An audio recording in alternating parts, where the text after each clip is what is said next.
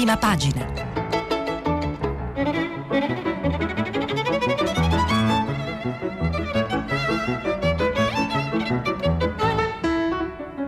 Questa settimana i giornali sono letti e commentati da Antonella Rampino, giornalista del quotidiano Il Dubbio.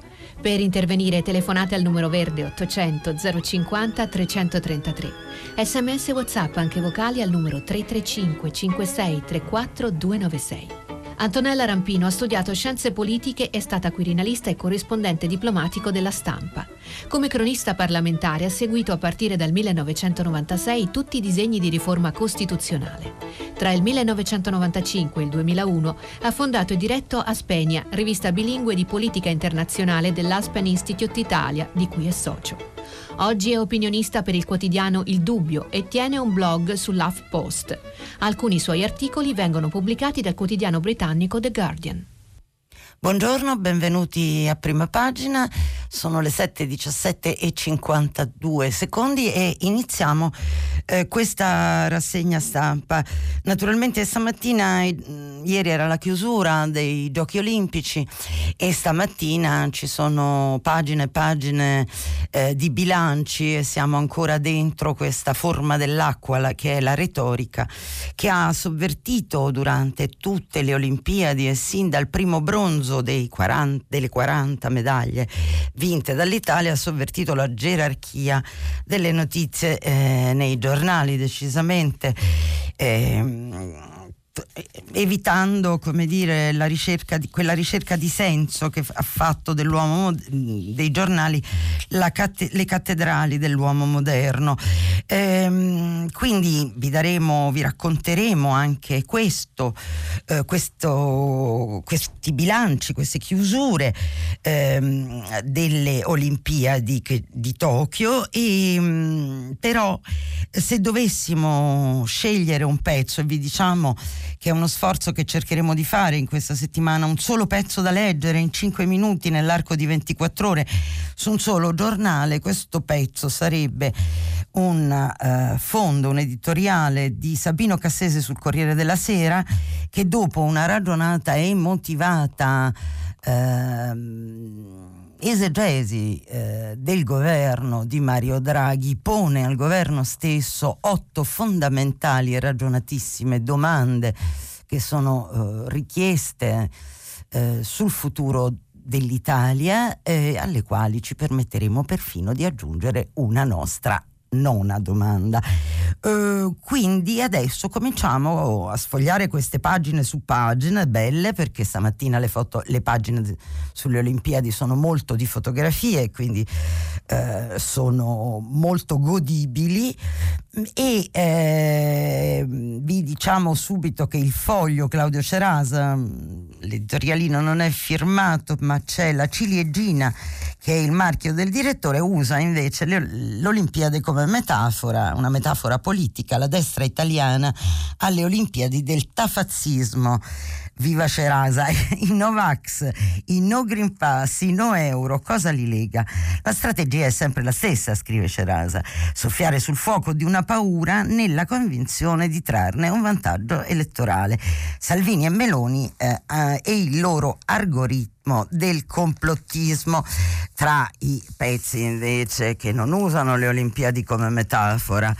Eh, c'è quello che vi segnaliamo di Emanuela Audisio una delle grandi firme dello sport italiano su Repubblica. Emanuela Audisio racconta ed è molto interessante i volti nuovi dello sport nazionale perché poi il bello delle Olimpiadi è questo. Vediamo atleti che si allenano durissimamente con molti sacrifici di qui il pianto a ogni medaglia e le commozioni eh, e non per 115 milioni di euro l'anno come è noto. Eh, Repubblica sul tema ha anche un editoriale di Miguel Gotor che pone quesiti sul futuro eh, dello sport eh, italiano, ma eh, dobbiamo andare sul Corriere perché naturalmente tra gli eroi appunto le metafore, le metafore e la retorica si spreca, tra gli eroi c'è ovviamente eh, Giovanni Malagò, il presidente del CONI, il Corriere della Sera lo intervista, ieri Malagò ha fatto una lunga conferenza stampa, eh, Malagò tra orgoglio e messaggi alla politica, il CONI sia centrale, la credibilità. E al top il numero uno dello sport italiano, rilegge i trionfi e rivendica maggiore autonomia per il suo ente, basta con le perdite di tempo ed energia e questo va sempre bene. La, le parole più significative di, di, Giovanni Malagò anche ieri in conferenza stampa riguardano però eh, il fatto che è la prima volta che schieriamo atleti nati in tutti e cinque i continenti oltre che in tutte le regioni italiane nati in tutte le regioni italiane l'età di coloro che sono saliti sul podio dice Malagò è stata di 26,1 8 anni, più bassa di mezzo punto rispetto alle Olimpiadi di Rio, di 2 o 3 anni più giovane rispetto a quelle di Londra e di Pechino e soprattutto ancora per la prima volta siamo stati i migliori dell'Unione Europea per numero di medaglie. Abbiamo reso felice il nostro paese, è stata la nostra migliore Olimpiade eh, di sempre. Il punto però qual è? un'Italia multiculturale e moderna per la quale anticiperemo una proposta di Ius Soli sportivo. Queste parole che non è la prima volta che eh, Malagò pronuncia in questi giorni eh, riguardano appunto la possibilità di dare cittadinanza attraverso lo Ius Soli, in realtà l'ultimo disegno di legge che riguarda questo tema eh, presentava piuttosto uno ius culture, che potremmo definirlo uno ius soli mitigato, eh, e Malagò lo propone inspiegabilmente solo per lo sport, il che ovviamente... Eh, prevede una certa, non sapremo come definirla, miopia e naturalmente non è possibile che agli atleti venga dato uno status diverso da, rispetto a quello eh, di altri cittadini in tutta probabilità. Sul, eh, se prendiamo la stampa, questo tema viene affrontato da eh, Francesco Olivo a pagina 7. Io soli bloccato in Parlamento, bisogna accorciare la burocrazia. E di nuovo Malagò dice che l'iter dura due anni e, e, e è troppo tardi perché per quel che riguarda gli atleti ehm, non si può a, attendere perché abbiano il diritto di cittadinanza che siano maggiorenni perché essere maggiorenni è già una mezza età per un atleta. Le Olimpiadi più vincenti sono anche più quelle più multietniche, scrive Francesco Olivo. L'Italia cambia più velocemente delle sue leggi e questo è verissimo, aggiungiamo noi. Le proposte di riforma delle norme sulla cittadinanza eh, sono molte, ma tutte hanno subito lo stesso destino, arenate in Parlamento e niente lascia intendere che le cose cambieranno nel corso di questa legislatura, che ha in effetti un'agenda fitta di molte urgenze. E, continua il giornalista, forte delle 40 medaglie ottenute a Tokyo, il presidente del CONI Managò rimette al centro del dibattito il tema dello Ius Soli per eh, gli sportivi. Una legge del 2016 consente ai minori stranieri di essere tesserati dalle federazioni sportive, ma senza passaporto non si può andare in nazionale. Così occorre aspettare i 18 anni per cominciare l'iter della cittadinanza che dura perlomeno due anni con tutte le lungaggini che la burocrazia provoca. Naturalmente non tutti i parlamentari sarebbero favorevoli, ma ve ne sono alcuni molto favorevoli e che spingono in questa direzione.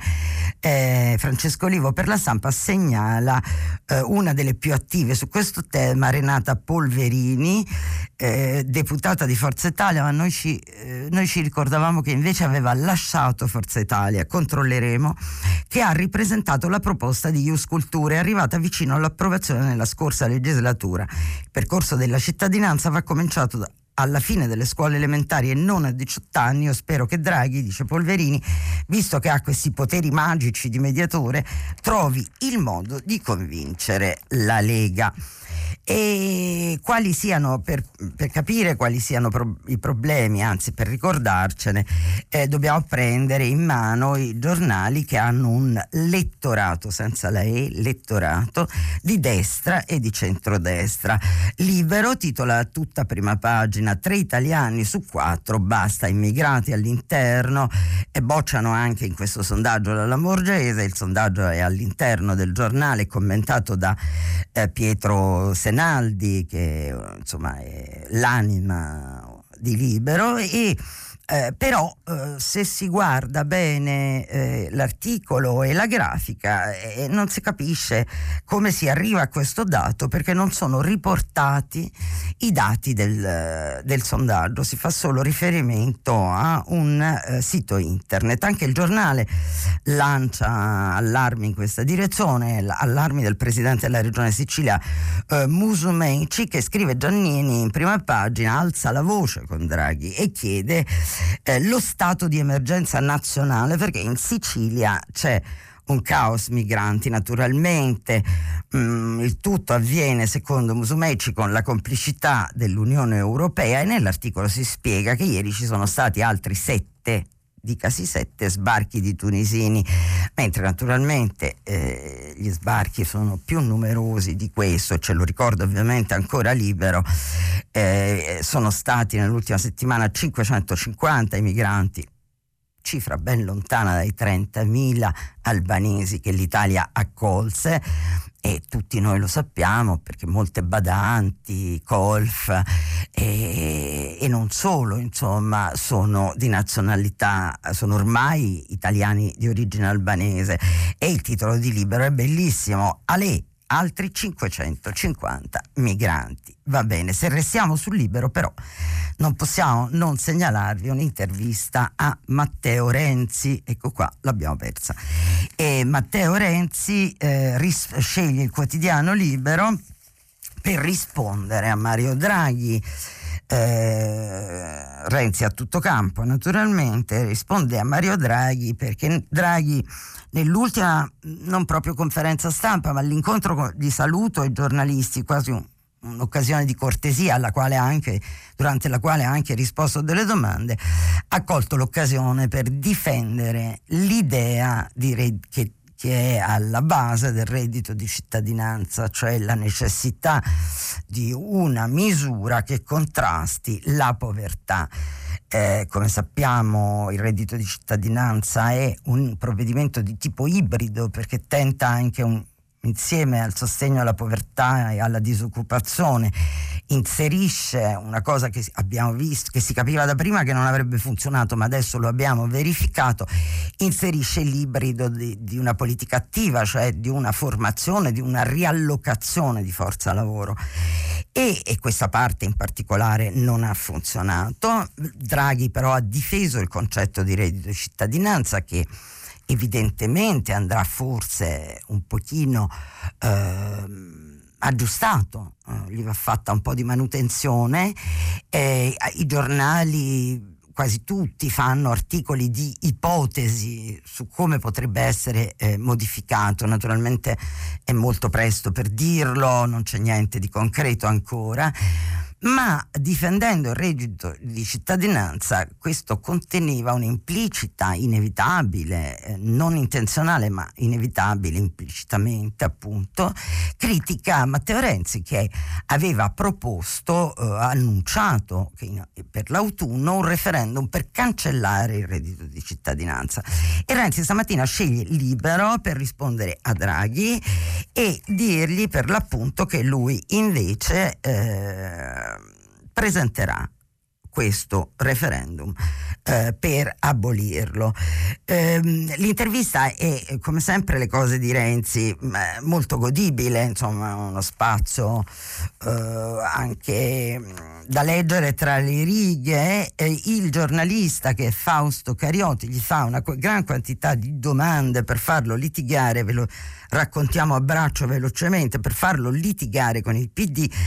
Renzi, anche qui diciamolo in tono scherzoso, scherzoso non ci casca e anzi difende eh, non solo Letta ma anche Pifani, Zanda e chi più ne ha eh, più ne metta. La parte più interessante è quando però il giornalista gli chiede ma perché appoggiate Letta a Siena? Questo è interessante per quel che riguarda come dire, un, uno sguardo di destra su eh, Renzi, perché erano circolate voci che Renzi avrebbe potuto non appoggiare il candidato del PD, che è appunto il segretario eh, del PD stesso Enrico Letta, ma avrebbe potuto appoggiare mm, can- candidati della destra, anche della Lega, naturalmente sono pettegolezzi politici, ma che hanno, come sempre accade, come spesso accade con i pettegolezzi, un microscopico fondo, eh, raccontano un microscopico fondo di, fra molte virgolette, verità. Ehm, Renzi spiega anche, e questo è eh, molto carino, eh, cosa apprezza di eh, Silvio eh, Berlusconi. Berlusconi ha quel tratto di simpatia che deriva dal saper condividere le sofferenze, non dal raccontare le barzellette, attività in cui è molto bravo, per carità, ma l'etimologia greca è un valore più grande, simpatico è colui che soffre insieme a te. Adesso noi non ne sappiamo, non siamo così colti, però noi ci ricordavamo che questa era l'empatia. Vabbè, anche questo controlleremo. Ma Silvio Berlusconi oggi parla in prima persona. Pagina 3 della stampa e in apertura quasi del giornale, una, contro, una sottoapertura. Berlusconi rilancia partito unico, l'intervista è di Ugo Magri. Naturalmente Ugo Magri non può non chiedere subito in apertura a Berlusconi come stia e questo perché è una domanda che circola negli ambienti, nei palazzi e negli ambienti della politica moltissimo, non solo a Roma. Come sta davvero Silvio Berlusconi?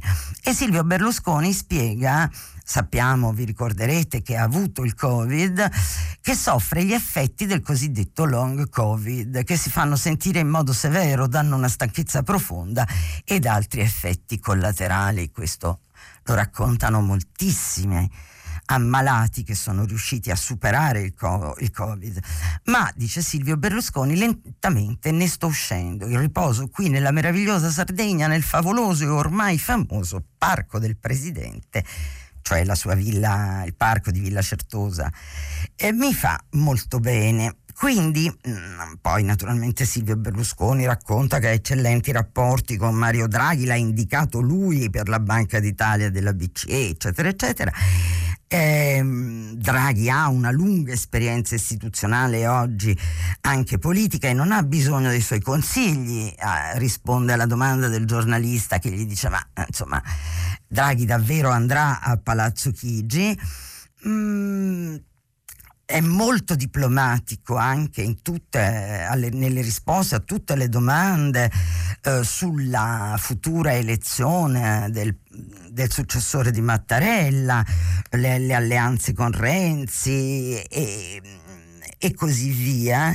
Eh, ma appunto la notizia è quella che eh, dà il titolo. Eh, Berlusconi continua a sostenere l'idea di partito unico di centrodestra, quando invece, come sappiamo, le, eh, la competition, la competizione, eh, se non le rivalità eh, all'interno, tra, all'interno, dei vari partiti di, di centrodestra e eh, tra i vari partiti della coalizione, insomma in qualche modo una coalizione c'è, eh, continuano, continuano con una campagna acquisti che sta eh, svuotando Forza Italia e eh, Berlusconi fa intendere che ha parlato di questo tema sia con Meloni che con Salvini, che lui chiama Giorgia e eh, Matteo, eh, è preoccupato dell'uscita di scena della signora Merkel dalla politica europea, questa è una sorpresa perché è stata lungamente attaccata da Berlusconi, da Forza Italia, da tutto il centrodestra,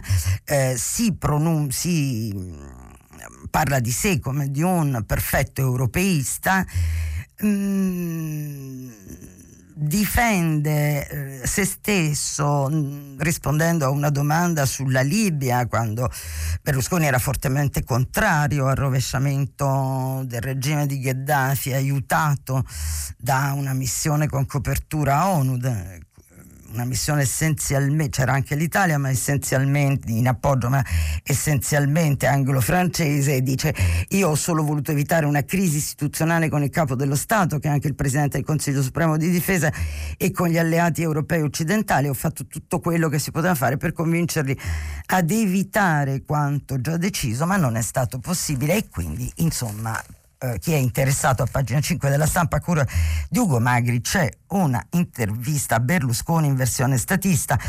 Noi eh, sappiamo che eh, Berlusconi insomma lo, anche, lo, disse anche pubblicamente tempo fa in alcune occasioni, la sua è un'autocandidatura per il Quirinale abbastanza eh, impossibile, eh, perché poi eh, Repubblica in un sondaggio del quale invece sono riportati tutti i parametri eh, su come è stato eh, effettuato, eh, su Repubblica abbiamo un sondaggio a cura di, e commentato da Ilvo Diamanti, garante autorevole, ecco perché Mattarella adesso piace a tutti. Il dato di gradimento di Mattarella è ovviamente altissimo. Ehm,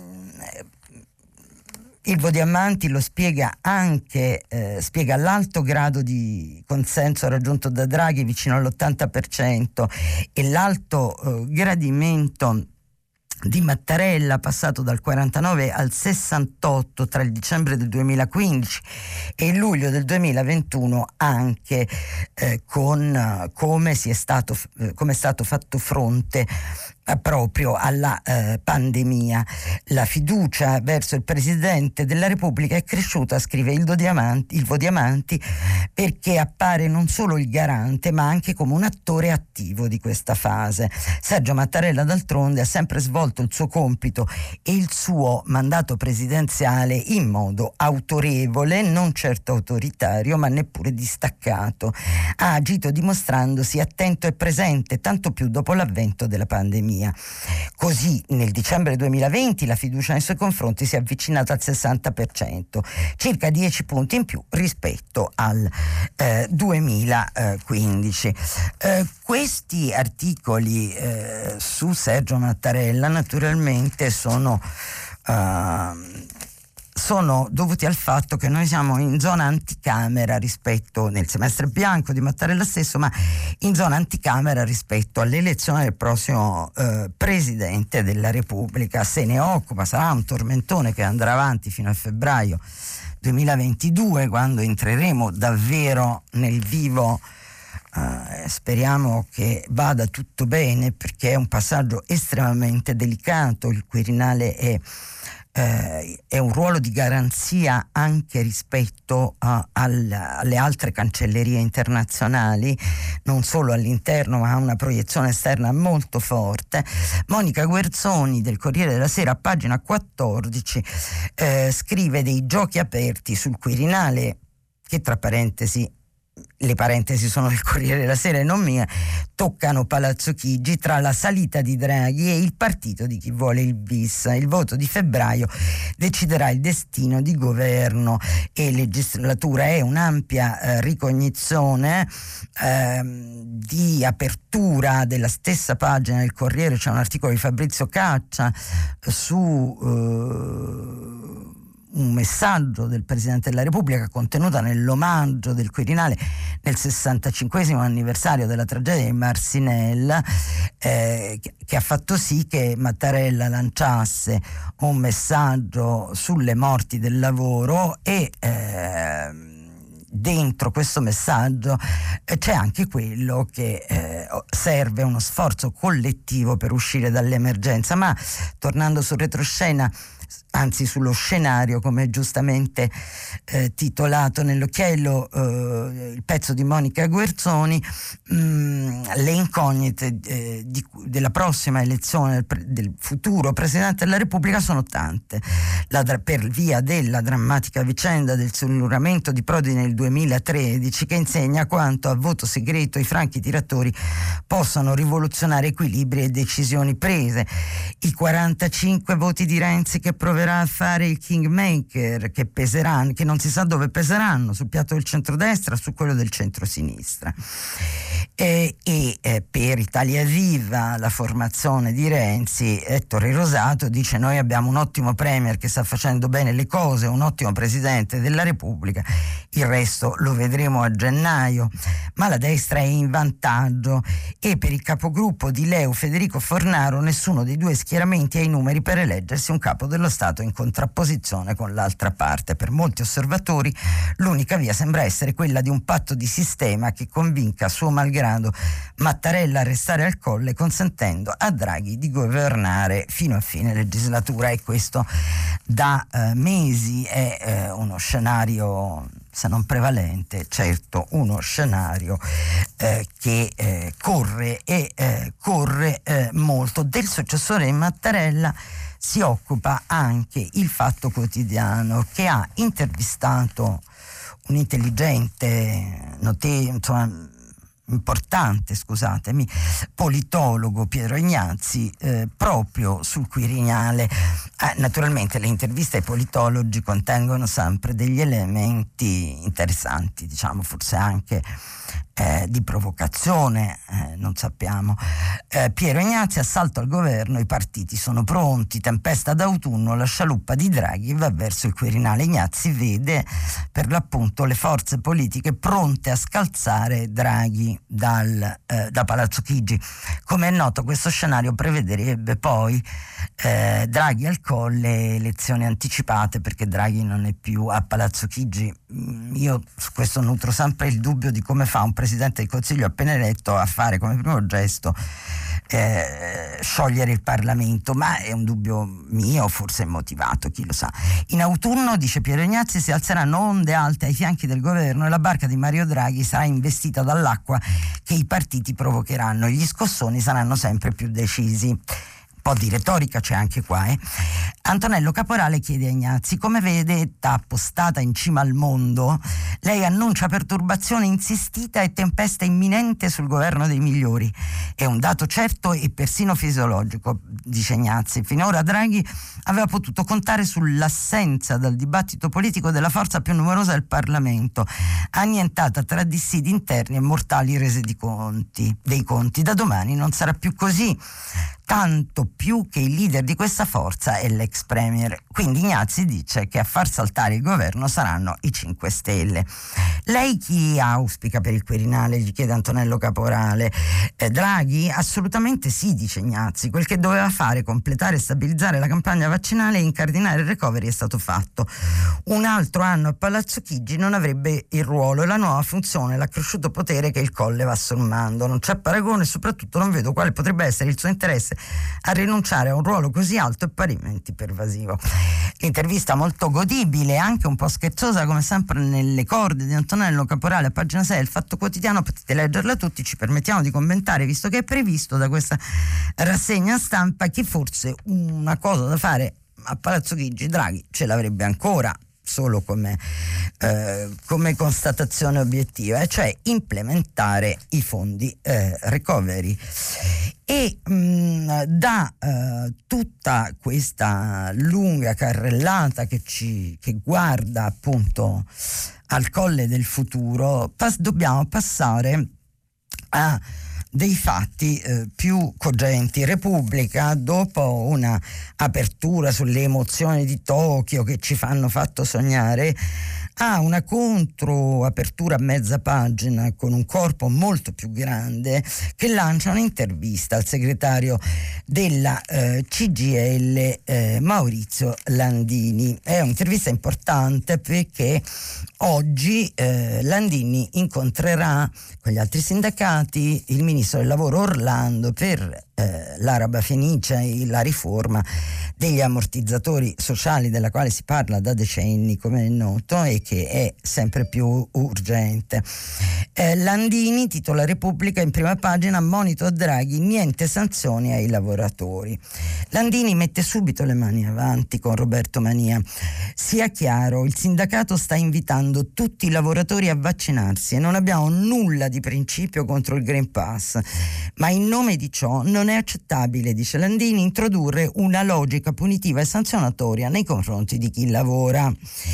Mi domando se chi ha deciso eh, questa regola, cioè il Green Pass, che nell'ultimo decreto del governo tratta le mense aziendali allo stesso modo dei ristoranti, dice Landini, mi domando se chi ha deciso questa regola sia stato negli ultimi tempi dentro una mensa aziendale. Beh, dovrebbe andarci perché dopo i protocolli sulla sicurezza che abbiamo sottoscritto attraverso il distanziamento, l'uso delle mascherine, la sanificazione, lo smart working e diversi turni di lavoro, i luoghi di lavoro sono sicuri futuri. Nessuno può sostenere che gli uffici o le fabbriche costituiscano oggi potenziali focolai per la diffusione del virus. Questo, eh, su questo Landini ha perfettamente ragione, infatti le fabbriche hanno continuato a lavorare anche durante il lockdown proprio grazie a questi eh, protocolli. Ma la parte eh, importante è, ehm, riguarda il, la valutazione di Landini sul piano nazionale di ripresa e resilienza eh, in quel piano, dice il segretario della CGL, il limite più evidente è la mancanza di un collegamento tra investimenti e un'idea di nuova politica industriale di sviluppo.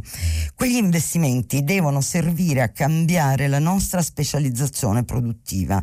L'Italia deve puntare a costruire nuove filiere produttive capaci di stare dentro le transizioni digitali e ambientali e lo deve fare coinvolgendo il mondo del lavoro. C'è bisogno di una nuova nuova democrazia economica. Dobbiamo lasciarsi alle spalle questi anni nei quali il lavoro è stato relegato a un ruolo di eh, subalternità e che Landini chiede anche una legislazione che impedisca i comportamenti da far west assunti negli ultimi tempi da multinazionali che hanno preso i soldi e poi se ne sono andati. Sapete che questo per esempio in Francia non è possibile, c'è una legge che lo impedisce. E dice Landini non deve essere più possibile che si possa licenziare dalla sera alla mattina perché le imprese decidono di chiudere le fabbriche per andare a produrre dove è più conveniente. Roberto Manieri, il giornalista, gli obietta fa parte delle regole del mercato e della libertà di iniziativa economica. No, risponde Landini, occorre mettere vincoli sociali ad un mercato divenuto selvaggio. Credo sia arrivato il momento di parlare seriamente di responsabilità responsabilità sociale delle imprese, proprio come stabilisce la nostra Costituzione. Nella pagina dei fondi poi invece c'è un articolo molto dettagliato e molto tecnico su una riforma rinviata a settembre. Fisco da dove ripartire è il tema che affrontano gli economisti Tito Boeri e eh, Roberto eh, Perotti. E qui e ora arriviamo, introdotti da Salvini, a, da Landini, scusatemi, un lapsus, ehm, al eh, fondo di cui parlavamo, di Sabino Cassese, che parte dalla prima pagina del Corriere della Sera con le otto domande.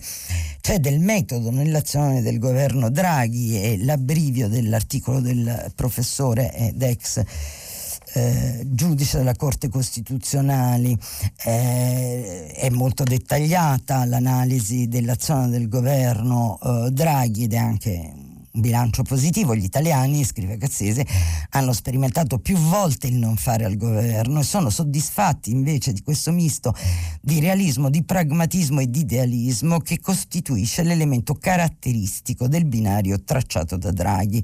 C'è in esso un metodo che diventa merito. Noi non riusciremo a leggervi tutto l'articolo, ma eh, sono, c'è un passaggio interessante che riguarda un'analisi sul Movimento 5 Stelle che ricordiamo è il partito di maggioranza relativo in Parlamento e scrive Cassese la classe politica era un nemico da combattere ora è la meta alla quale si aspira. I 5 Stelle hanno avviato finalmente pro, un processo di eh, istituzionalizzazione. Era un movimento ora vuole divenire forza politica di massa. Sosteneva la democrazia diretta pare ora più preoccupato di di conservare la propria rappresentanza parlamentare, sosteneva che uno vale uno, mira ora a mettere le proprie competenze a servizio della comunità e sono queste parole del suo nuovo leader al Corriere della Sera. La sua organizzazione era magmatica, si sta dando ora una struttura ispirata addirittura al centralismo democratico leninista. La Lega ha messo da parte il suo sovranismo a favore di terreni, eh, più terreni pragmatici obiettivi come il certificato vaccinale. Ecco, eh, questo passaggio nell'analisi dell'azione del governo Draghi e della politica che lo sostiene, ve l'abbiamo letto perché è il contraltare perfetto dell'analisi che a noi sembra più esile eh, del professor Piero Ignazzi sul fatto, ma come vi dicevamo Cassese pone otto fondatissime domande al governo Draghi e ve le leggiamo tutte. Un piccolo elenco, lo chiama lui, di temi sui quali riflettere nei dieci giorni di pausa degli uomini di governo. Primo, per spostare la spesa pubblica verso gli investimenti, questa parola è molto importante, che altro bisogna fare oltre a ridisegnare le procedure pubbliche? Secondo, mentre ci rallegriamo di quel segno di aggregazione a dimensione europea che sono gli euro bond, anche perché fanno arrivare in Italia 200 miliardi,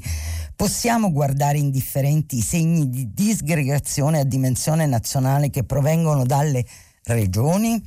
Terzo, come contiamo di affrontare l'uscita dalla scena politica nazionale ed europea della cancelliera tedesca, anche per ridefinire le norme su bilanci, deficit e debito pubblico? Quarto, come contiamo di far sentire la voce dell'Italia e dell'Europa nel nuovo equilibrio che si va creando nel mondo e nella rete dei poteri globali, che va rafforzata se non vogliamo rimanere inermi rispetto ai grandi problemi come le epidemie, i cambiamenti climatici, le migrazioni? Quinto, come ristabilire la gerarchia del merito nella società italiana, a cominciare dalla selezione sulla base dei talenti a finire con la promozione dei migliori. In questa direzione l'attuale maggioranza ha fatto nei giorni scorsi due pa- gravi passi indietro, segnala Cassese, perché il Parlamento nel convertire in legge il decreto legge numero 80 ha ampliato il numero dei dirigenti nominati senza concorso e previsto la possibilità di generali promozioni interne anche per chi non ha il titolo di studio richiesto per la sua posizione superiore. Sesto, come uscire dalla mitologia dell'home working per evitare nuovi individualismi. La fabbrica e l'ufficio sono del resto anch'essi corpi intermedi e nuove disuguaglianze. L'operaio e l'insegnante non possono lavorare a casa. Settimo, come invertire la decadenza del paese, di cui sono segni vistosi il quasi trentennale rallentamento della crescita economica e l'altrettanto lungo declino di scolarizzazione e ricerca. Ottavo, Troppi poteri si sono concentrati nei governi già da prima della pandemia e troppo spesso il Parlamento esonda adottando leggi tanto dettagliate da escludere ogni discrezionalità amministrativa. Come ristabilire un equilibrio tra i tre poteri, anche per evitare che sull'abbrivio della conversione in legge dei decreti legge il Parlamento li appesantisca di norme strane e spesso incostituzionali? Ecco, sono otto domande eh, molto importanti e sulle quali non dubitiamo, non dubitiamo che il Presidente del Consiglio leggerà questo articolo e eh, ne terrà eh, conto. Molto rapidamente, perché abbiamo fatto tardissimo e ci sono ancora tante cose, vi dobbiamo segnalare dal quotidiano domani, intanto l'unico che ha una notizia sul fatto che ehm, c'è stata l'acqua alta a Venezia, cosa che riempie sempre le pagine dei giornali stranieri anche in prima pagina, ma gli italiani spesso se lo dimenticano come se fosse un fatto ormai che si vede anche troppo.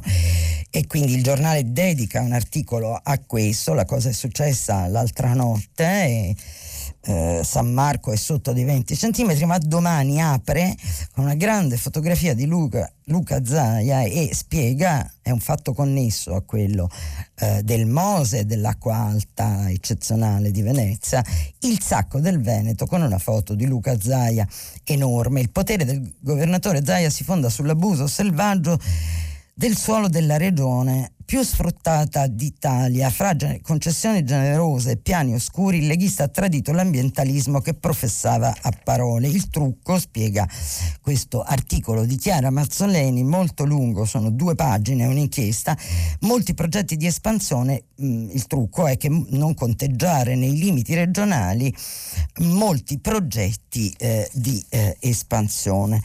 Eh, c'è sui giornali ovviamente il tema ancora del Covid, delle cose più interessanti eh, ci paiono. Quella del Corriere a pagina 10 che affronta con un'intervista a eh, Chiara Azzari, una pediatra, direttore scientifico di un ospedale pediatrico, il Meyer di Firenze, che spiega il tema di oggi, di questi giorni, di questi tempi, la prossima sfida da affrontare è la vaccinazione degli adolescenti, paure esagerate per loro, dice Chiara Zari, perché il rischio che presentano i vaccini per gli adolescenti è più basso eh, degli antibiotici. Repubblica spiega invece attraverso l'intervista all'uomo mm, che calcola eh, l'esponente Stefano Merler, ricercatore della Fondazione Cle- Kessler di Trento, che è l'uomo che calcola eh, l'indice RT dei contagi e studia e ne studia l'evoluzione per conto del Ministero della Salute, ebbene eh, questo scienziato eh, spiega, eh, è un matematico del virus e spiega a Michele Bocci a pagina 5 che la variante Delta è stata spinta dai festeggiamenti per gli europei di calcio come consenso comune già si supponeva eh, e però per fortuna eh, l'indice RT è in via di eh, raffreddamento.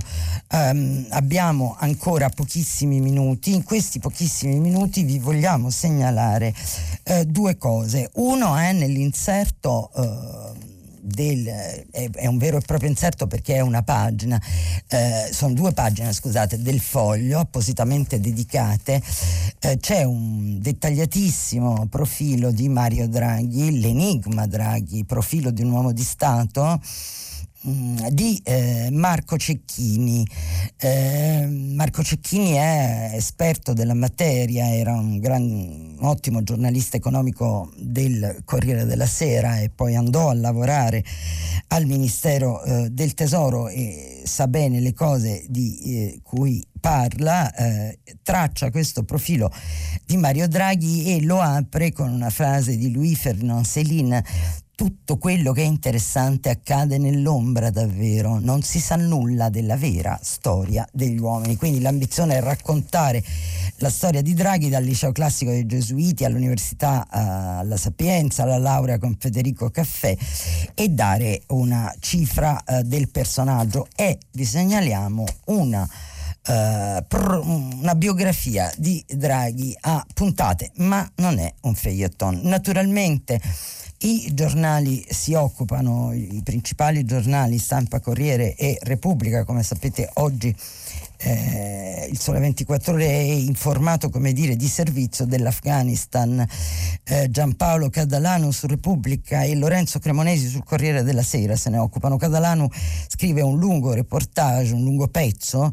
L'avanzata dei talebani è una città dietro l'altra ripiomba nel terrore. E Federico Rampini alla sua analisi Biden teme il ritorno dei jihadisti. In realtà essendo orient- tornati i talebani è già eh, cosa fatta. Infine spesso si nascondono nei supplementi eh, gli articoli eh, più, insomma, più interessanti, eh, ancorché sganciati dalla stampella dell'attualità. Per esempio Roberto Petrini a pagina 9 del supplemento Affari e Finanza ci racconta quali sono, ed è importantissimo, i piani del ministro mh, dell'economia mh, Daniele Franco eh, sul debito pubblico perché che rischia di esplodere. Meno 7 punti in 4 anni i piani del governo contro il debito. Messa in sordina dalla pandemia e dalla politica dei tassi zero delle banche centrali la questione della maxi esposizione italiana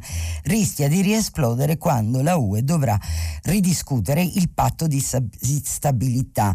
Oggi eh, sospeso l'idea di, eh, del ministro ministro dell'economia Franco è quella di lavorare sull'aumento del PIL per rimpicciolire il rapporto con il debito che alla fine di quest'anno toccherà il 160%. Naturalmente, come sapevamo, è eh, la crescita eh, l'unica cosa che può eh, riavviare in maniera virtuosa il circuito perverso al momento del nostro debito pubblico. Nella pagina a fianco Sergio Rizzo invece dice che in che il problema ora è eh, spendere presto e bene i miliardi del PNRR, che come vi dicevamo sarebbe anche un ottimo motivo per Draghi, perché Draghi rimanesse a, a Palazzo Chigi a garanzia oltre che operativamente su questo fronte.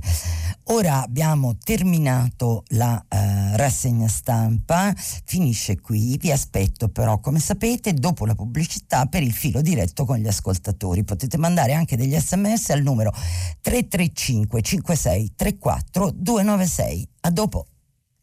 Antonella Rampino, giornalista del quotidiano Il Dubbio, ha terminato la lettura dei giornali di oggi. Per intervenire chiamate il numero verde 800 050 333. Sms WhatsApp anche vocali al numero 335 5634 296. Si apre adesso il filo diretto di prima pagina. Per intervenire e porre domande ad Antonella Rampino, giornalista del quotidiano Il Dubbio, chiamate il numero verde 800 050 333. Sms e WhatsApp anche vocali al numero 335 56 34 296. La trasmissione si può ascoltare, riascoltare e scaricare in podcast sul sito di Radio 3 e sull'applicazione RaiPlay Radio. Eccoci, buongiorno. Chi c'è in linea mi dice il suo nome e da dove telefona per favore? Lei? Pronto? Ah, non c'è nessuno. Pronto? Pronto? Eh, buongiorno, Ecco. eh, mi chiamo Alberto, eh, chiamo dalla provincia di Macerata. Buongiorno Alberto. Sono rimasto colpito eh, dalla- da quella notizia che riguarda lo Ius Soli eh, per gli sportivi e dovessi dire eh, questa, questa notizia eh, mi ha letteralmente scosso. In che Allora, senso? Spiego, spiego perché. Dunque, eh, innanzitutto eh, io trovo che un discorso come questo presenti una logica, diciamo pure mercantile, no? Tu trotti e allora io ti do la carota, in qualche modo.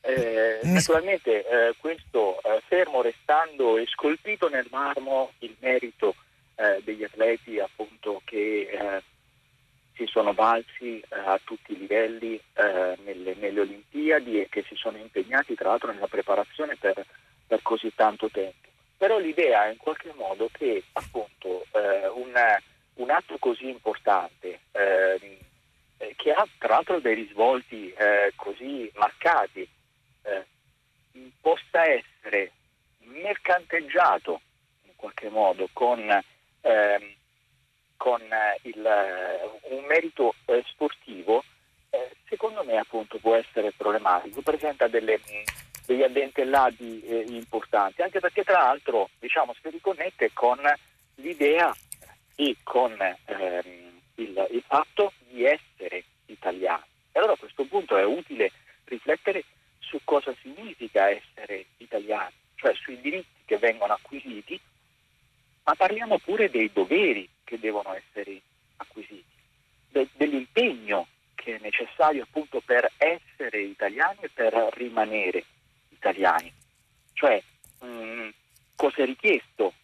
Tra l'altro non l'atto eh, formale, no? un, un diploma, un titolo che in qualche modo viene acquisito una tantum che di lì in avanti comporta diciamo tutta una serie di privilegi, ma anche appunto in merito all'impegno, quando viene richiesto questo impegno e quanto viene chiesto. Cioè molto spesso in Italia, secondo me, eh, si corre il rischio, più o meno coscientemente, no? di eh, accavallare il, il, eh, il concetto di merito no? Ehm, come un qualcosa di eccezionale, come un qualcosa che eh, viene acquisito ad esempio una tantum, dopodiché si può campare di vendita in qualche modo, si può andare avanti utilizzando magari eh, que- quella, quella situazione acquisita una tantum come un privilegio. Ecco che si costituisce in qualche modo l'idea della casta. Va bene, signor Alberto. che ho allargato molto il discorso. e- No, è, un- è un tema, è un tema molto complesso. Io l'ho lasciata parlare per capire bene eh, e, come dire, eh, come lei si pone. È una materia naturalmente molto complessa nella quale l'Italia è molto indietro rispetto ad altre nazioni occidentali. Eh, lei giustamente dice eh, che non si può dare lo Ius Soli eh, agli sportivi perché i diritti non sono carote. Questo mi sembra come dire un bellissimo, non solo approccio, ma un bellissimo, un bellissimo titolo. Eh, il problema eh, però, eh, perché lei nella sua ehm, così nel suo intervento eh, confondeva secondo me alcune eh, alcune cose quando dice cosa significa essere italiani, come si arriva ad essere italiani. C'è qualcosa che riguarda anche, eh, come dire, il diritto di cittadinanza così, eh, per gli stranieri, chiamiamoli così, eh, così come è concepito negli Stati Uniti e che abbiamo visto no? in eh, tanti film, come si arriva ad avere la green card, che poi a parte lo studio, la lingua, alla fine si viene anche sorteggiati perché le richieste sono come dire troppe e invece quella che è eh, l'impostazione, eh, l'impostazione europea. Intanto negli Stati Uniti c'è lo ius sanguinis, cioè eh, se si è nati sul territorio americano si è americani, ma da noi invece c'è una legge per la quale i nati eh, in Italia da genitori stranieri a 18 18 anni possono chiedere la cittadinanza se dimostrano di aver risieduto in Italia senza interruzioni. E questo è eh, una cosa che comunque... Ehm, ha delle lungaggini burocratiche pazzesche che non dipendono solo dal malfunzionamento eh, della nostra burocrazia, ma anche da una resistenza che è culturale e che è politica, perché questo poi dipende anche ovviamente da quale governo è, è insediato. Comunque sì, i diritti eh, non sono carote, ci sono nuovi italiani, come li chiamano al Quirinale sin dai tempi di eh, Giorgio Napolitano, con questa felice espressione, che non sono cittadini, che ta- lavorano e pagano le tasse in Italia, ma non hanno diritto di cittadinanza e questo naturalmente in democrazia non è tollerabile. Grazie signor Alberto. Un'altra chiamata. Eh, buongiorno, eh, mi chiamo Daniela e telefono da Roma.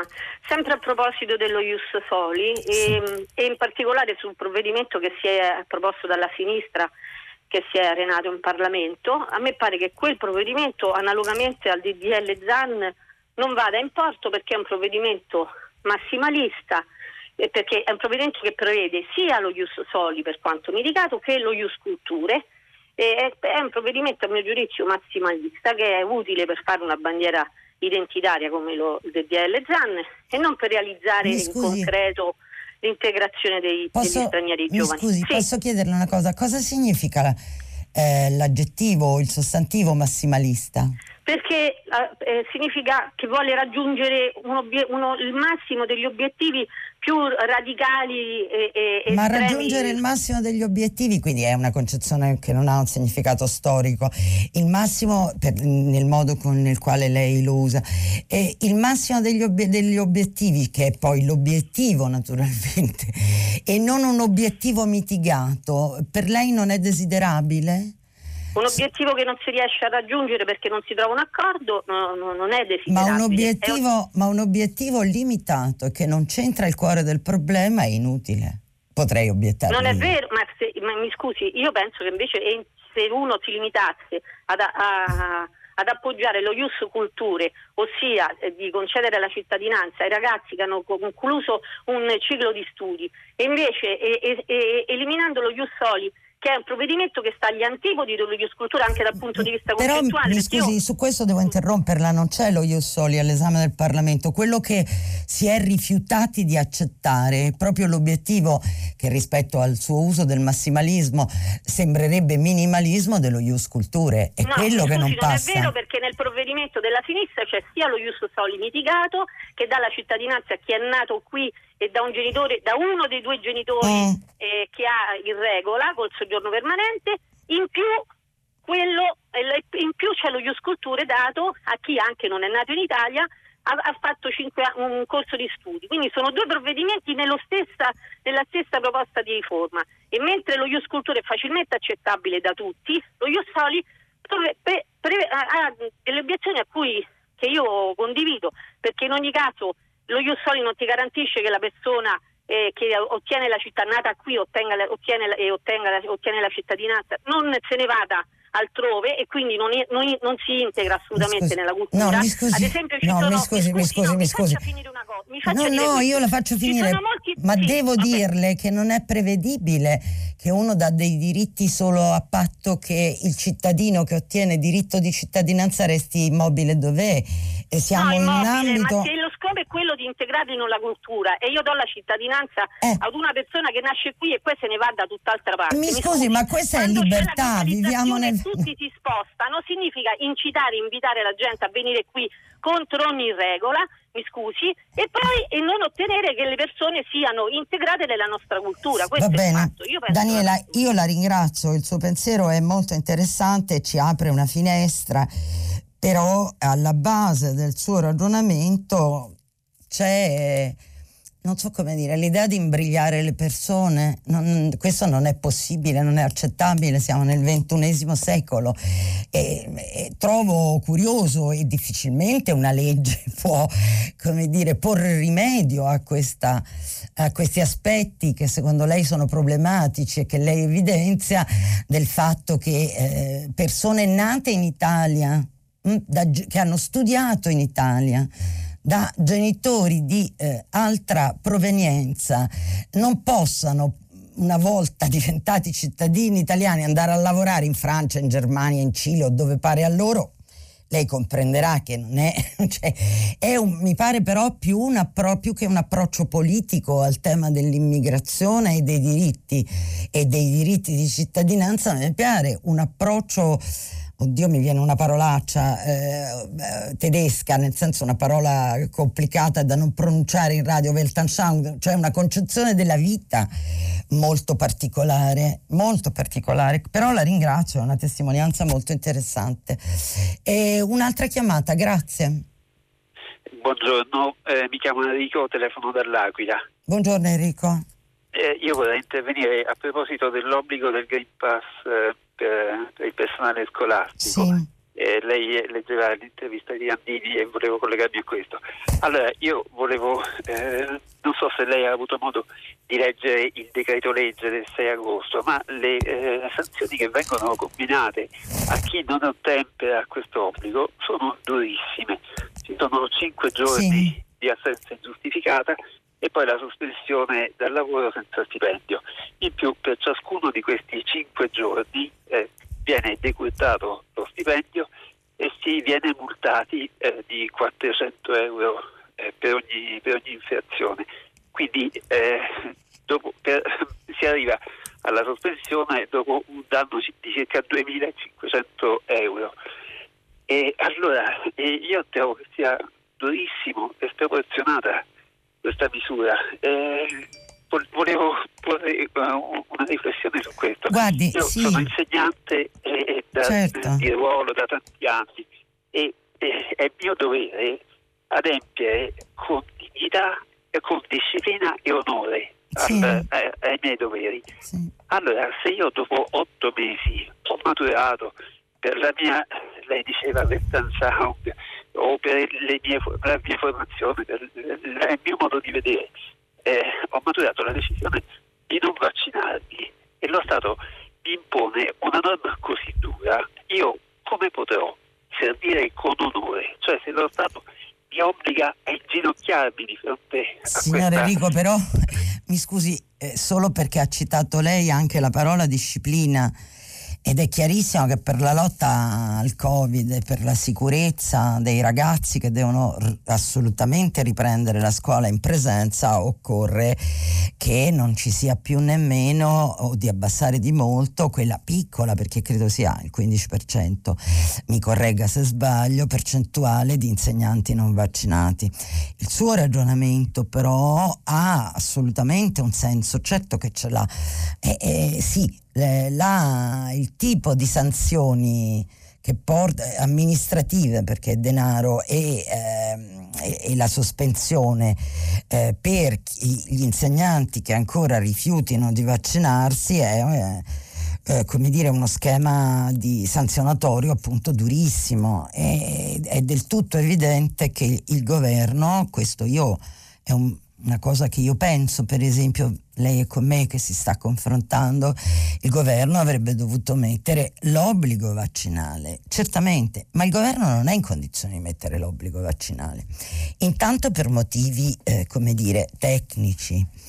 Eh, l'approvazione di una legge avrebbe tempi lunghissimi. Due, verrebbero fuori in maniera molto più evidente che oggi le contraddizioni politiche rispetto alla politica del governo delle forze che lo sostengono, di alcune forze che lo sostengono e che si spacciano anche per, come dire, il cuore del governo Draghi, e cioè la Lega. Quanti emendamenti prese, quante migliaia di emendamenti presenterebbe la Lega se il governo presentasse un disegno di legge per l'obbligo vaccinale, che, un disegno di legge che si può eh, congegnare anche come dire scavalcando eh, scavalcando come dire la, la, la la cornice costituzionale perché c'è un articolo della Carta Comune che appunto dice che ehm,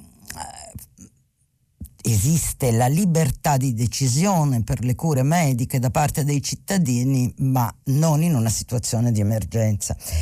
Quindi eh, sì, lei ha ragione, quello che io capisco, signor Enrico, da quello che lei dice è che lei non ha intenzione di vaccinarsi e questo, se mi permette, eh, questo a me dispiace, se è così, se ho capito bene, eh, a me dispiace a me dispiace per lei perché eh, la prima persona che lei non protegge in questo modo è se stesso. Grazie signor Enrico. Un'altra chiamata.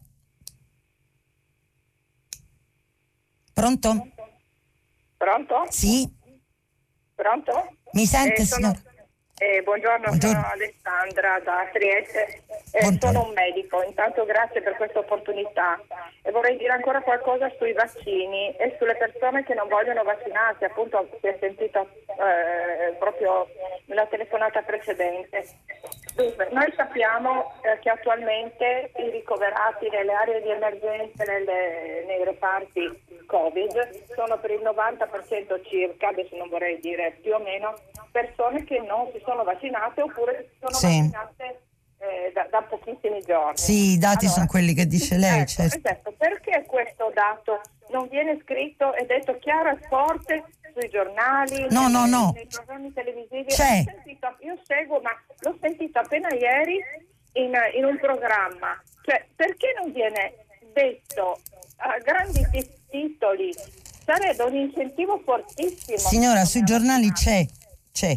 Non su tutti naturalmente, ma c'è, io lo dico a difesa. Sì, eh, non su tutti e non in maniera veramente importante. Sarebbe un incentivo fortissimo, perché adesso la pandemia sta colpendo chi non si è vaccinato. Lo Guardi, sappiamo. Guardi, grazie di questa sua chiamata.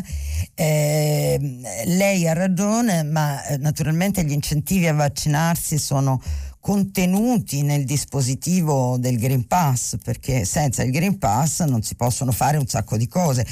E questa idea che attuata per prima in Francia dal presidente Macron eh, ebbe in Francia un milione di nuovi vaccinati nel giro di un pomeriggio, quindi dal punto di vista dell'incentivo è certamente quello. Io credo che esisterà comunque, resterà una quota residuale, il problema è far scendere la percentuale in una maniera tale che si possa, questo mi pare di aver capito, lei è un medico e certamente lo sa meglio di me, si possa instaurare un'immunità di gregge e affrontare così eh, le eventuali variazioni oltretutto eh, del virus. Ma eh, ho anche il sospetto, e lo dico qui, che ci sia una quota di persone che non sono Novax e non sono nemmeno contrari ai vaccini, persone che magari si vaccinano tutti gli anni dall'influenza, ma non si vaccinano dal Covid per paura, per timori, ma soprattutto perché pensano, ed è la cosa, se posso dire, peggiore, perché pensano in fondo in fondo o qualcuno anche razionalmente aspetto che si vaccinino gli altri e godrò io dell'immunità di gregge. Questo è un uh, tipo di atteggiamento, di tutti gli atteggiamenti, è il più terribile ed è facile capire il perché.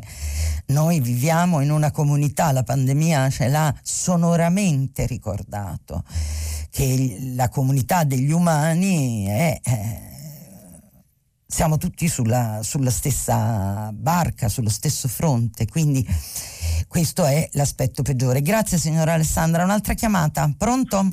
Buongiorno, sono Claudio di Torino, Buongiorno. sono insegnante. Sono, vi ringrazio di avermi richiamato, è la seconda volta che, che, parlo con Radio 3 e io sono sempre un po' emozionato, ho paura di... Bene, ma non si emozioni. Esprimere bene. Parli come, parli come un amico.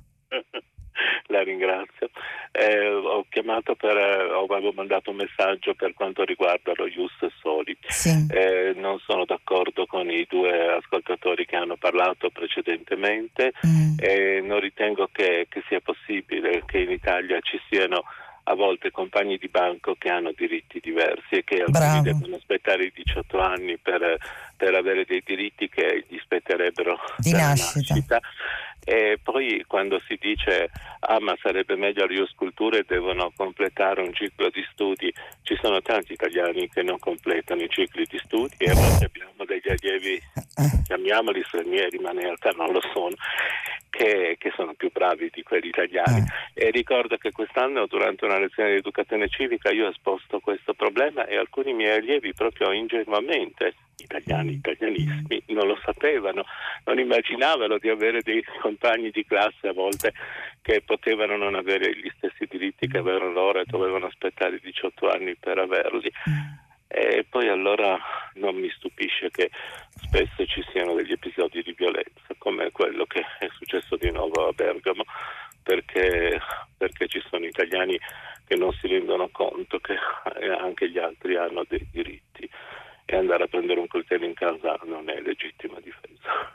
Signor Claudio, io la ringrazio moltissimo, il suo intervento è stato mo- molto bello e assolutamente condivido le cose che lei ha detto, ma soprattutto mi ha dato un grande aiuto perché io, non, non essendo insegnante, forse non conoscendo la realtà direttamente dei, dei, dei visu, eh, non riuscivo, non, non riesco a dirlo così bene come l'ha detto lei. Grazie signor Claudio. Un'altra chiamata. Pronto?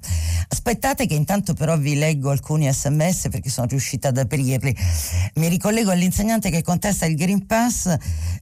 Vera, scrive il signor Mauro, sono veramente stanco di ascoltare proteste da cittadini che non vogliono sottoporsi alla vaccinazione. Questi signori pensano evidentemente che chi si è vaccinato è un po' ingenuo, invece credo sia solo più responsabile per se stesso e per gli altri. Pronto, chi c'è in linea? Franco da Novi Ligure. Buongiorno Franco. Buongiorno. Io volevo parlare ancora dei vaccini, eh, però da di, partendo da, dalle affermazioni di Landini che ha letto stamattina, sì. per arrivare poi in realtà all'ultima frase che ha detto sull'argomento, cioè sul fatto che ehm, come dire, chi non vuole vaccinarsi probabilmente pensa di sfruttare il vaccino degli altri. No? Mm. E, e, il tema secondo me nel nocciolo della questione è che eh, io voglio tutti i diritti ma non accetto, doveri, non accetto tutti i doveri. Mm. Questo è un po' il tema. E mi fa ancora più male, mi fa arrabbiare, che eh, anche il sindacato, perlomeno nel caso di, di, di Landini, assuma questa posizione, perché diciamo, un'istituzione che io ritengo indispensabile per una società democratica, il sindacato, no? è evidente, perché il lavoratore non, non, avrebbe, lo, non, sarebbe alla pari con le aziende nella trattativa, però che diciamo, non si capisce più che valori vuole difendere. No? Quindi quando dice non vogliamo mettere le sanzioni, anche l'insegnante, io lo capisco che sono sanzioni dure, no? però l'idea qual è? Io voglio solo fare il mio lavoro meglio possibile, però non mi interessano tutti i doveri connessi, no? Quindi come se un chirurgo bravissimo dicesse ma io voglio fare il chirurgo, però non mi va di lavarmi le mani tutte le volte che devo operare, per dire, no? Oppure, mm. che ne so, chi lavora nella ristorazione fa il vaccino per, la, per l'epatite, no? Cioè, eh, se no non può. Chi guida l'automobile deve avere la patente. No, io capisco quello che lei dice, sono signor E quindi alla fine il nocciolo che addolora è un po' che anche istituzioni importanti e democratiche, secondo me, eh, come, come, il sindacato, poi avvalorino questa cosa difendendo. Sì, però... È, è bello dire noi spingiamo per fare il vaccino, però non vogliamo le sanzioni, no? no. Dire, vabbè, noi vogliamo le aperture, però non vogliamo fare i vaccini.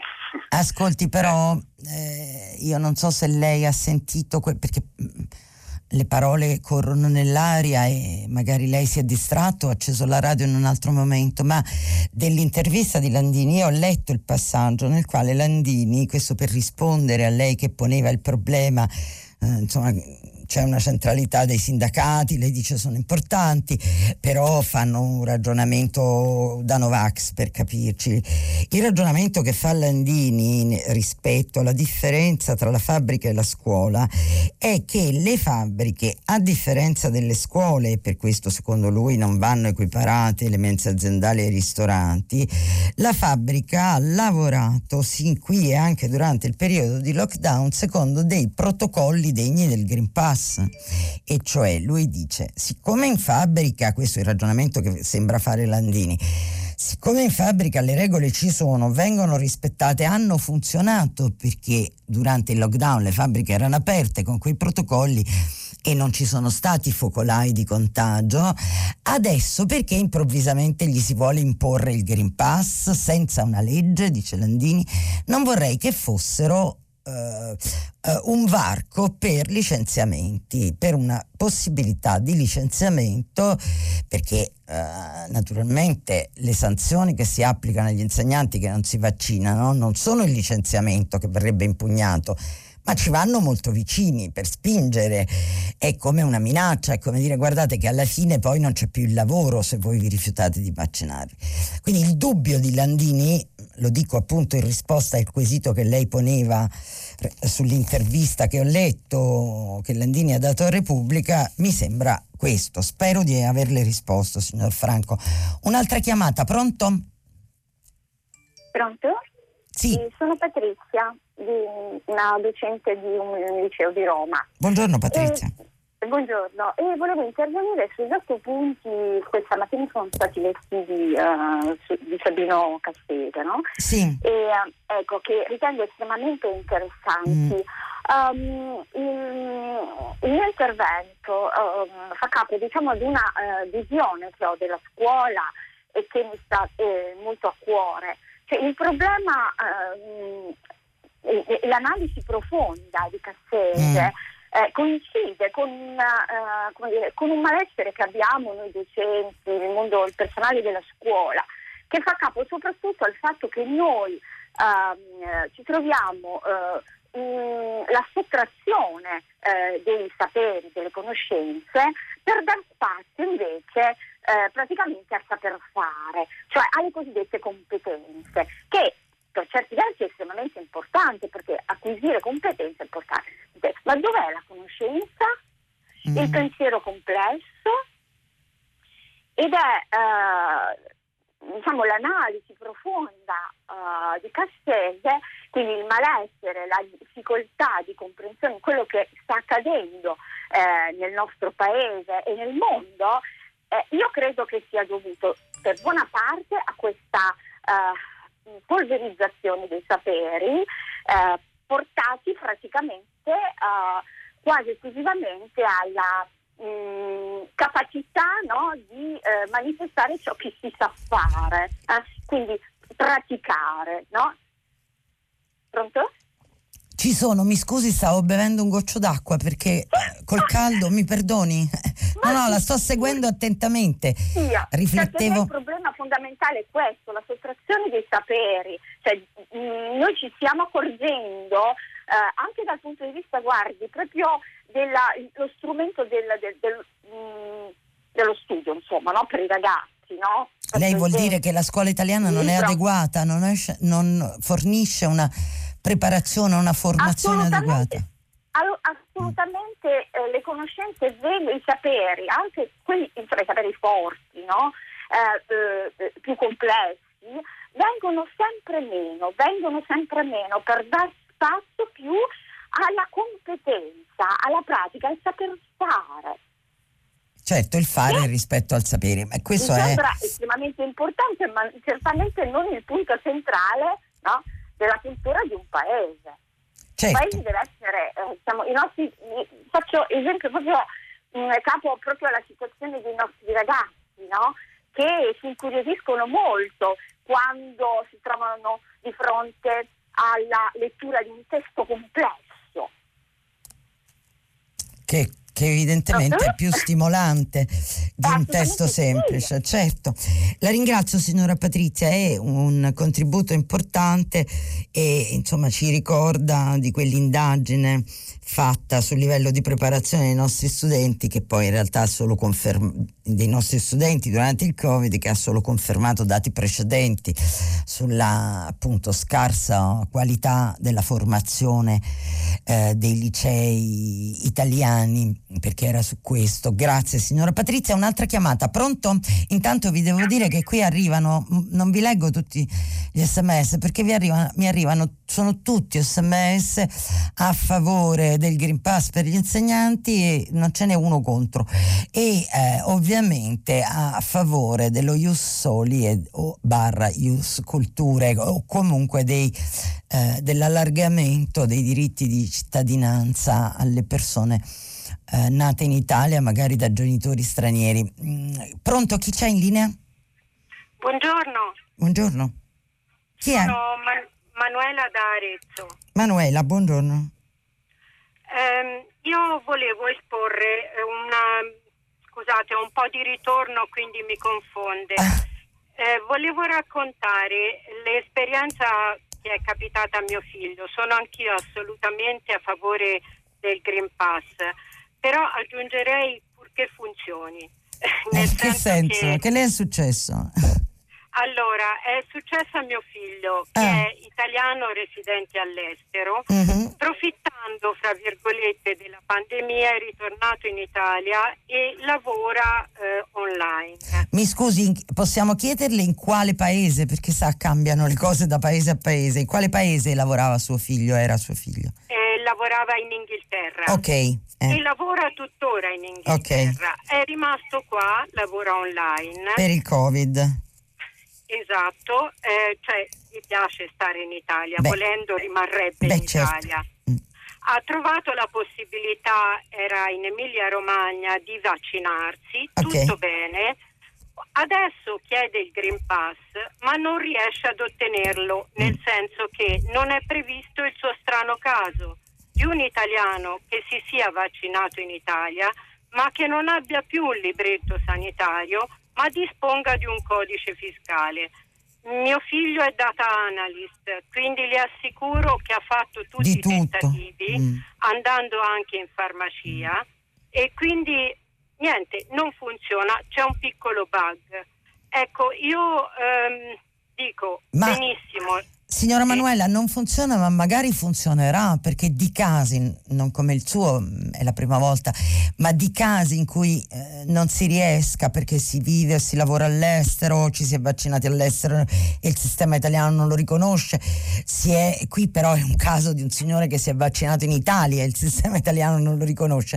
Ce ne sono vari, quindi io credo che a un certo momento, ho fiducia, insomma, che a un certo momento li affronteranno. Eh, insomma, certo. Eh, Sì, Eh. sì, sì, ma eh, confido anch'io, solo che siccome è, giusto, si va verso la digitalizzazione, mh, diciamo, cerchiamo di prevederli prima che qualcuno si trovi in difficoltà. No, questo, questo lo capisco, però adesso io non, non è che voglia difendere il governo. eh. Tutti i governi hanno sempre qualcosa di fortemente indifendibile, questo è evidente, però dobbiamo capire che cosa è arrivato sulle spalle prima del governo Conte, adesso del governo Draghi eh, eh, e più che altro sulle spalle del governo Conte. Che, ha, eh, che era proprio investito dei suoi poteri nel pieno, nello scoppio di una cosa inattesa. Eh, Poi le ricostruzioni sono tante, ma nessuno si aspettava il vaiolo del secondo millennio. Quindi, e, e dobbiamo capire anche che insomma non sono cose facili da fronteggiare, che tutti i governi hanno fatto eh, sbagli, è, è del tutto evidente, è una situazione perfettamente inedita nel 2020 eh, e, e quindi questi errori ci sono. Lei ha detto che ha fiducia che questo che lei ha definito piccolo bug si risolva, fa benissimo a continuare a segnalarlo ai media perché altrimenti non se ne accorgeranno di, questi, di questo ed altri, virgolette, piccoli bug. Grazie signora Manuela della sua testimonianza. Un'altra chiamata, pronto? Eh, pronto, buongiorno, sono Buongiorno. Olga da Cesena. Buongiorno dottoressa Rampino, sono molto contenta di parlare con lei perché ho questo oh, dubbio da un po' e secondo me lei può darmi un'indicazione. Oddio, no. Perché io pensavo... non mi dia no. tanta responsabilità, eh. no, perché allora in merito alle sei domande che ha fatto il professor Cassese, che reputo Otto.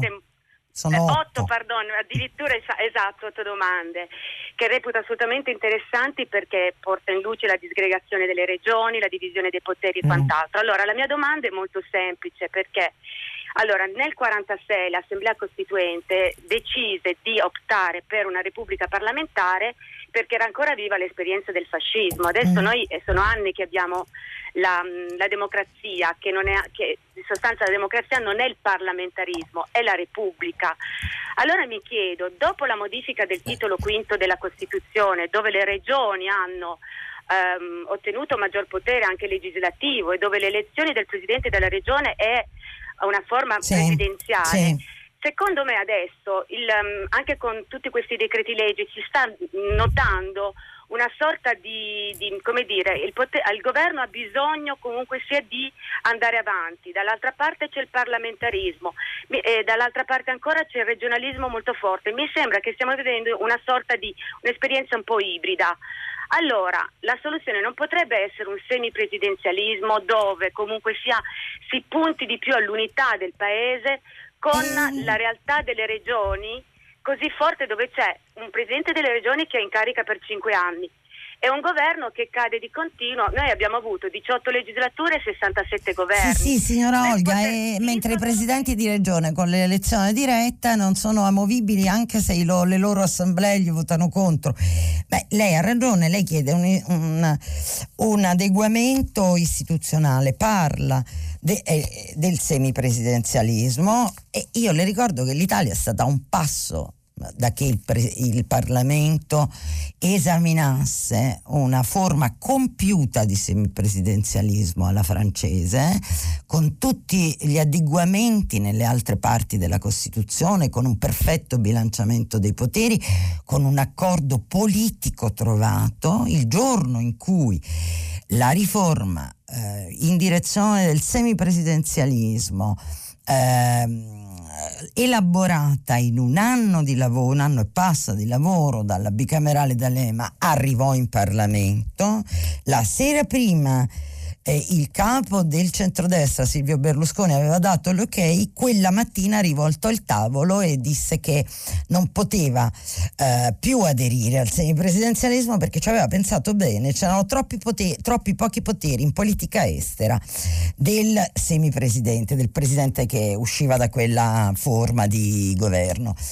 Quindi sa, è complicato, il semipresidenzialismo è stato ripresentato buon ultimo eh, Luciano Violante, più volte al centrodestra, dal centrosinistra, del quale diciamo sempre peste e corna, però almeno in questo, e tutte le volte il centrodestra l'ha rigettato. Quindi, sa, eh, non so da dove si può ricominciare. Lei ha perfettamente ragione, c'è uno squilibrio tra i poteri centrali e i poteri dei presidenti delle regioni, uno squilibrio che deriva anche dal sistema elettorale perché appunto quella dei presidenti delle regioni è un'elezione diretta, insomma, mentre per il presidente del Consiglio noi siamo eh, nella nomina di un presidente del Consiglio nell'ambito di una democrazia parlamentare. Però io non sono d'accordo con lei sul parlamentarismo, perché lei eh, dice una cosa vera, i costituenti nel 46 scelsero la forma parlamentare perché era viva, vivissima, eh, la, l'esperienza dell'uomo solo al comando del fascismo, però a parte l'espressione uomo solo al comando che sappiamo tutti è, è eh, stata almeno per un periodo nelle ambizioni di qualcuno, diciamo così, e, però eh, bisogna anche su questo fare attenzione attenzione, perché per esempio, e io credo che gli italiani nel rigettarla lo abbiano capito a naso, proprio hanno sentito l'odore di quella roba lì. Il combinato disposto tra la legge elettorale Italicum che proponeva l'allora segretario del PD e altro anche Matteo Renzi e la riforma costituzionale che Renzi, la Boschi Renzi, insomma, che Renzi si è intestato pubblicamente e notoriamente e che appunto al referendum gli italiani hanno rigettato, eh, quello l'uomo solo al comando ci andava molto vicino perché metteva molti, una concentrazione straordinaria di poteri in capo a Palazzo Chigi con una eh, supposta finta uscita dal bicameralismo. Quindi insomma un, naturalmente non sono terreni all'ordine del giorno. E chiedo scusa mi fanno segno? Io quando parlo di queste cose sforo. Grazie è finito. A domani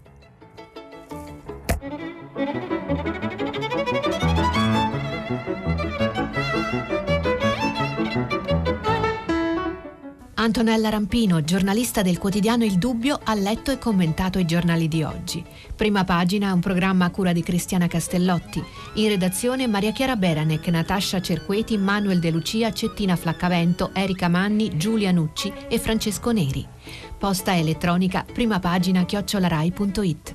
La trasmissione si può ascoltare, riascoltare e scaricare in podcast sul sito di Radio 3 e sull'applicazione Rai Play Radio.